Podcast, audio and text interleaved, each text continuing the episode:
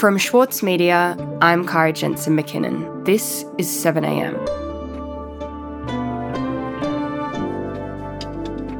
The notorious Evin prison in Iran, which holds the Islamic Republic's political prisoners, was on fire over the weekend.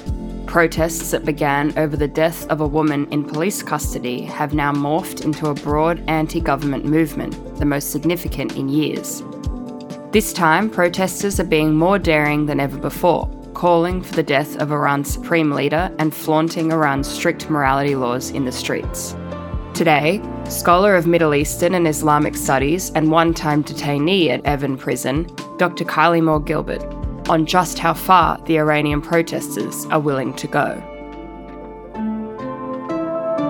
It's Tuesday, October 18.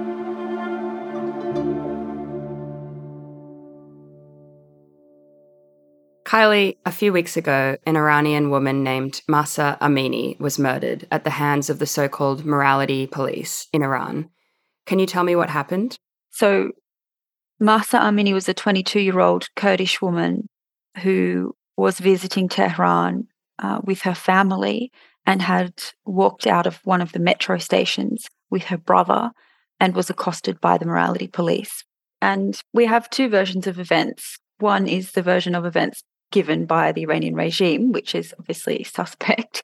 And that is that Mahsa was arrested due to, actually, we've later learned due to wearing tight trousers. But at the time, it was reported that it was due to her hijab. And um, she was arrested and taken for a one hour re education session, which is sort of what they do. They bring you into a some sort of detention facility or some sort of morality police facility and instruct you on how to correctly dress um, according to the dress code of the Islamic Republic of Iran, and then they're they're supposed to let you go. But um, Mahsa never emerged from that facility, and according to her family, she was essentially beaten to death. She received a blow to her head from a blunt object, and that caused some sort of brain hemorrhage. She ended up in hospital, and there are photos of her in the intensive care unit. She was essentially brain dead, but being kept alive on life support, and then passed away a couple of days later. We don't really know that much about her life. She seems to have led a, a regular life for a, a, young woman in the Kurdish provinces. She had recently enrolled in university. She was described as non political and, um, you know, a very kind, gentle person who tried to stay away from such matters. So it sounds like she's just an average, everyday person. And I think that's why so many Iranians can see themselves in her and can sympathize with her experience because it could have happened to any one of them too. And in the weeks since this terrible incident, thousands of women have taken to the streets to protest. Can you talk us through the situation unfolding in Iran right now? What kind of scenes are we seeing? We're seeing utterly incredible scenes. We want freedom for women. We want this regime to get out of the country. They are terrorists across the entire country in every province of Iran, amongst every ethnic group and, and religious group in Iran. Women and men, school children, even primary school age children participating in sit ins and protests and demonstrations of dissent.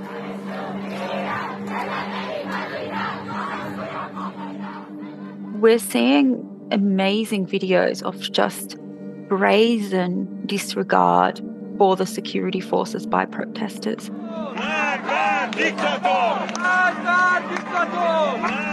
People who are entirely unarmed just walking up to armed security forces and doing stuff in front of them without fear of what could happen to them. We're seeing symbols of the regime being torched, being burnt, being targeted out in the open, even in front of security forces. We've seen crackdown, we've seen the internet cut off to vast swathes of the country for days on end. Iran's military now issuing a chilling warning as the demonstrations escalate. The army calling the protesters enemies and threatening to confront them. And we've seen extraordinary levels of violence by the security forces, including open fire, shooting people in the streets. Dozens of demonstrators are reported to have been killed, the deaths drawing international condemnation. Huge waves of arrests, but also incredible defiance. The brazenness of it and the complete lack of fear of these brave people on the streets is what's most struck me. So, this movement started off calling for justice for Mahsa Amini and very, very quickly within the first 24 hours transformed into an anti regime movement. And the people who are protesting want this regime to go. It is not a movement just calling for women's rights or just calling for the morality police to be disbanded or something like that. It tapped into this vast undercurrent of dissent and unrest in Iran that's been bubbling away for over a decade at this point, where people are just fed up with the Islamic Republic regime and they want change. So, this started with Mahsa's murder, but has become a catalyst, I suppose, for something much bigger. What are the grievances that have been building up, and, and why are so many people willing to risk taking on the government and the security forces right now? I think that one of the main grievances of people in Iran, whether they be protesting or not, whether they be religious or secular, is corruption. And this is financial corruption, but also systemic corruption within the justice system, within the political system. And the economy in Iran is dreadful. It's shocking right now. And corruption is the main reason for that. People are struggling to survive and struggling to live. And there's mass poverty in Iran today because of the corruption uh, and, and mass discrepancy between those regime officials and their families who are benefiting and everybody else who's losing out. It's very difficult to report on what's actually happening within Iran when this dictatorial regime doesn't allow foreign journalists and, and, tries to restrict the freedom of expression of its people. So, us in the West have long had this kind of skewed impression of what Iran is based on the propaganda that the regime puts out there and footage that the regime allows to be broadcast. We don't see the the regular everyday people and what the everyday person on the street thinks because everything information is so tightly controlled within the Islamic Republic. So I think a lot of so-called experts on Iran living in the West were perhaps a little bit surprised by the ferocity of the current uprising given the narrative around Iran had long been that there is sizable support within the country for the regime. But what we're seeing now is that the vast bulk of the Iranian people do not support the regime and its ideology, and they want something different. We'll be back after this.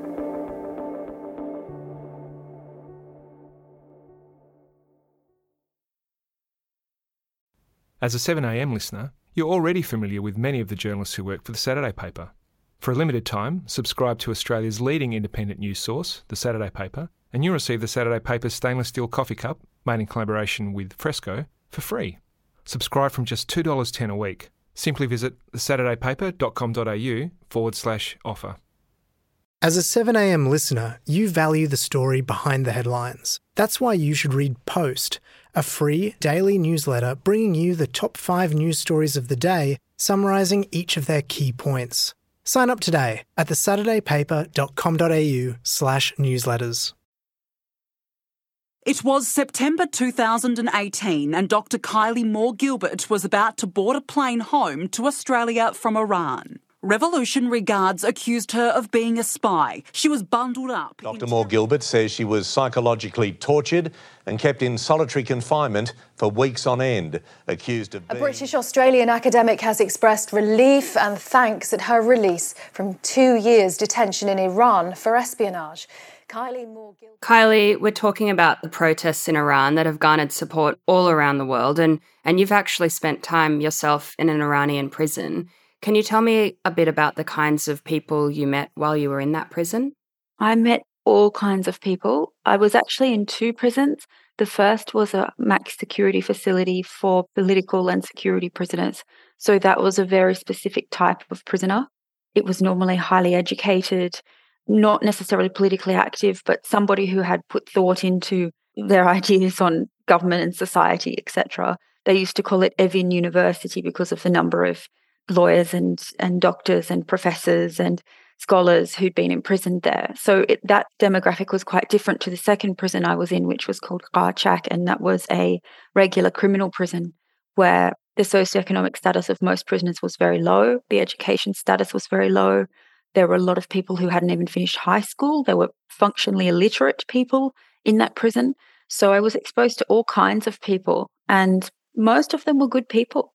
Everybody had some horrific story. I won't say that they're all innocent, and, and some of them were certainly guilty of the criminal offences they'd been convicted of committing. But many, many, many of these women came from horrific backgrounds, backgrounds of domestic violence and abuse, of poverty, of living in the streets, of, you know, having to sell drugs, for instance, just to feed their children, being forced into prostitution or being trafficked even, all sorts of horrific stories. And, you know, the criminal justice system in Iran is broken, clearly. So, Kylie, it sounds like those who are being incarcerated were largely just victims of these draconian laws and, and the widespread corruption. And clearly it's becoming untenable. But we have seen unrest like this in Iran before. I'm thinking of the Green Movement back in 2009. And for a moment, it really did look like those protests could change the country. Ultimately, they didn't. But what do you think makes these protests any different? It is different. And one of the big differences between this and the Green Movement is that the Green Movement was an internal problem within the regime. It started off as such anyway.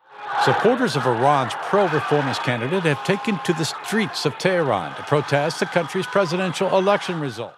The regime's heavily managed, controlled authoritarian elections were maneuvered or manipulated behind the scenes in favor of a particular candidate. And for that reason, people went out to protest. According to the government, hardline President Mahmoud Ahmadinejad cruised to a landslide victory, winning more than 60% of the vote.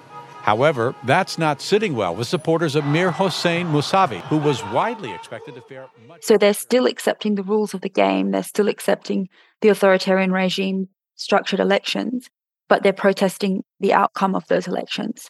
What we're seeing now is a whole scale rejection of the system itself. People don't believe in any of these managed elections. They don't want this regime in power any longer. We've seen basically an escalation in rhetoric and in tactics of the protesters and in their demands.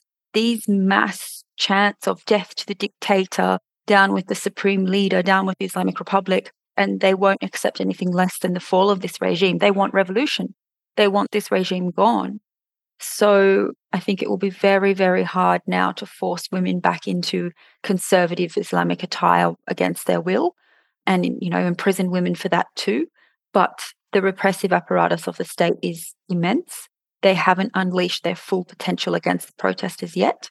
They've started mass crackdowns in some ethnic minority areas like Kurdistan and Baluchistan, but they haven't unleashed the similar level of force in the capital city, Tehran, or in some of the more Persian areas of the country. So I think perhaps if they do launch a, a vicious, more brutal crackdown to what they already are doing now, it's possible they can force it back into the box momentarily, but certainly not permanently. I think the Rubicon has been crossed and pedaling all the way back to the situation a decade ago is no longer feasible. And finally, Kylie, the protesters keep chanting the name of Mahsa Amini, whose death sparked these protests. For women in Iran, they appear keenly aware that any one of them could suffer the same fate for as long as these so called morality laws remain in place. So, just how much do you think they're willing to sacrifice in the struggle? The protesters have made it clear that they're willing to sacrifice their lives. And, you know, some of them have been chanting that. So this is obviously a highly dangerous and risky situation for the regime. And how it responds is also risky because if it responds with extreme violence and it as it has done on a number of occasions and actually killed innocent protesters particularly young women and girls the deaths of those additional protesters become a new lightning rod for those on the streets and are kind of martyrs to the cause of the protests and fuel them further. So that is the danger. Young women and girls and, and men and boys too have made it clear that they are in this for the long haul and they won't go back home until this Islamic Republic is removed from power. So it's a kind of a zero sum game now between the protesters and the, the regime, which still holds a monopoly on power and force.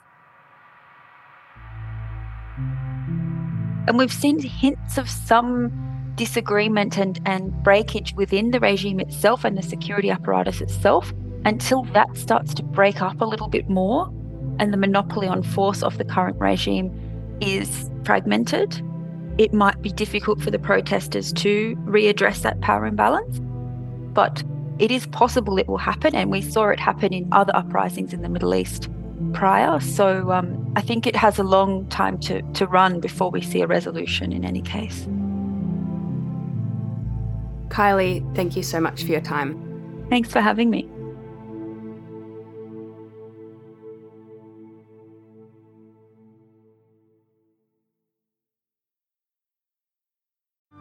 Mahler's music embodies the very essence of humanity. Experience his epic Song of the Earth with the Australian Chamber Orchestra, Richard Tognetti, and internationally acclaimed opera stars Stuart Skelton and Catherine Carby. Opens May 12. Book now at aco.com.au. Also in the news today, Victorian Premier Dan Andrews says that about 11,000 Victorians could currently be displaced by floods in the state. That number of people applied for payments from the state government for being displaced, and Andrew said the figure gave a decent idea of how widespread the damage has been. And former Prime Minister Scott Morrison has been announced as a private speaker for corporate events. Worldwide Speakers Group said they now represent Mr. Morrison exclusively for international speaking events. The company described Morrison as, quote, a globalization mastermind. I'm Kara Jensen McKinnon. This is 7am, and I'll see you soon. Ruby Jones will be back tomorrow.